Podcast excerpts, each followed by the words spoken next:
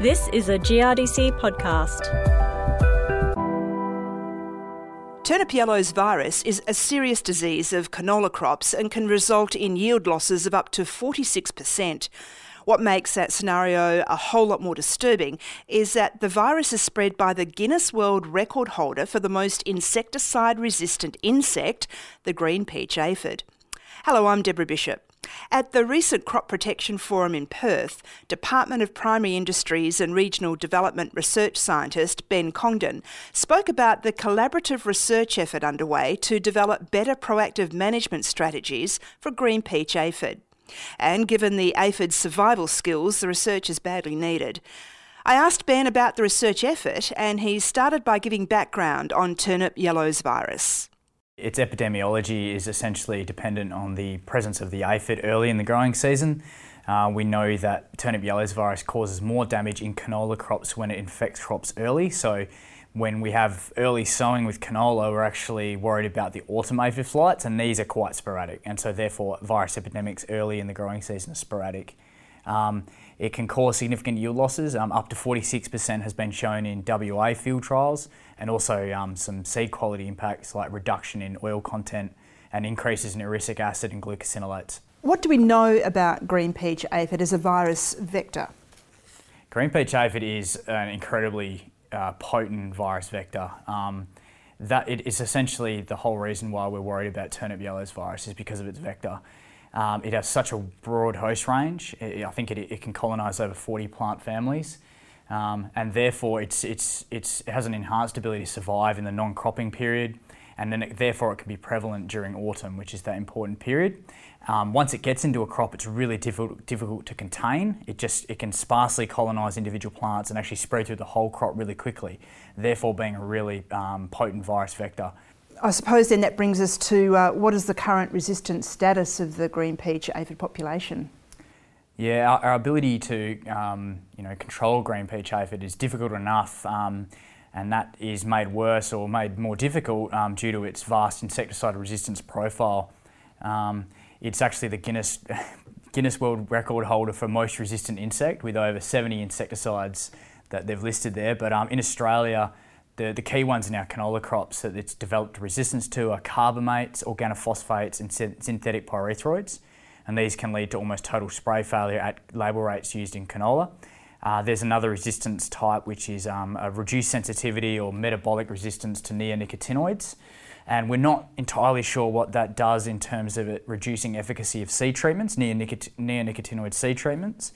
But this is some work we're actually looking at um, how this actually does impact um, seed treatments over time, so over different growth stages. With CESAR, actually, we're doing this work with, yeah.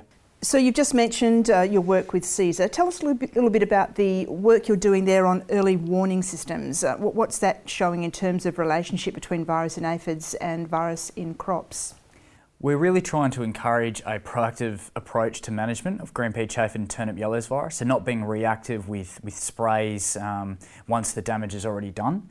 Um, and so a big part of this is actually having information on when to deploy a, um, a certain control strategy.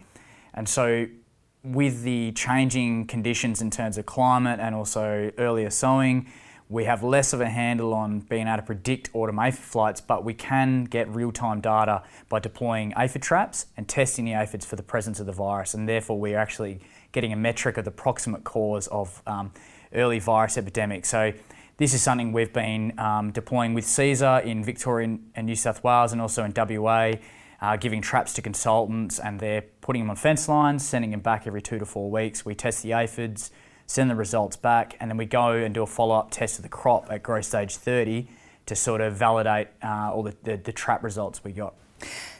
Part of your work is identifying resistant host sources. Um, how will this help growers? What kind of information are you aiming to give growers on the back of that?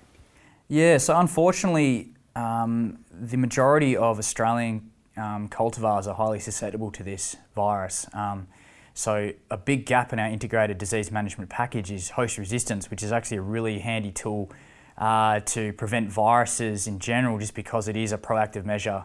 Um, and so it's used for other virus pathosystems with great effect. Um, so we, we did a lot of screening um, of a diversity set of Brassica napus. We're also looking at Brassica oleracea and Brassica rapa as the progenitor species of Brassica napus. They're, they're quite a good source of, of, um, of promising traits. And so we did identify two traits, um, resistance to infection, does the plant become infected or not, and resistance to virus accumulation, which is once the plant becomes infected, can, it be, can the concentration in the host plant be suppressed and therefore have less of an impact on the plant? So we're coming to an end of the 2020 field trials. Um, what are the key messages that have been emerging in regard to insecticide use and effectiveness with, with managing aphids?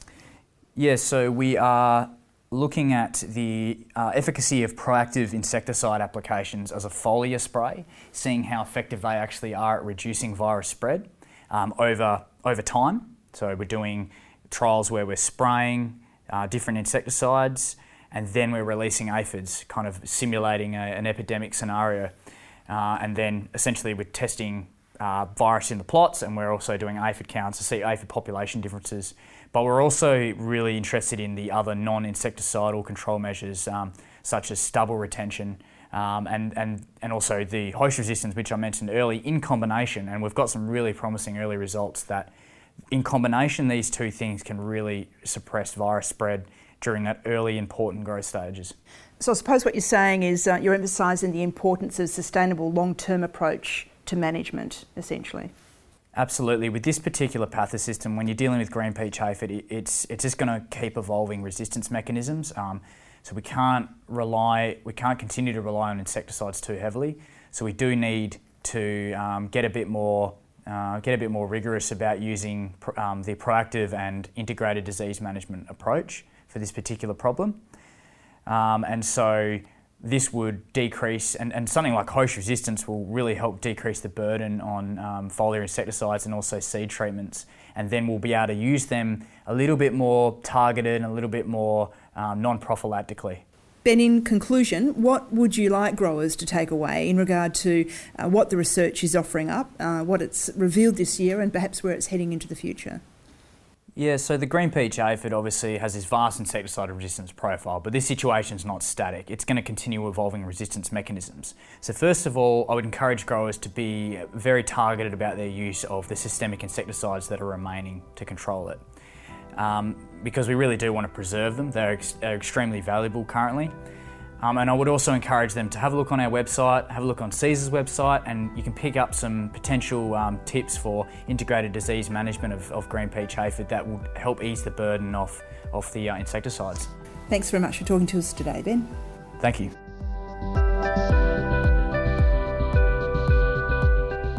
DPIRD research scientist Ben Congdon. Ben was one of the key speakers at the recent Crop Protection Forum held in Perth. You'll find links for research papers and supporting resources online at the GRDC in the podcast notes. I'm Deborah Bishop, and thanks for listening.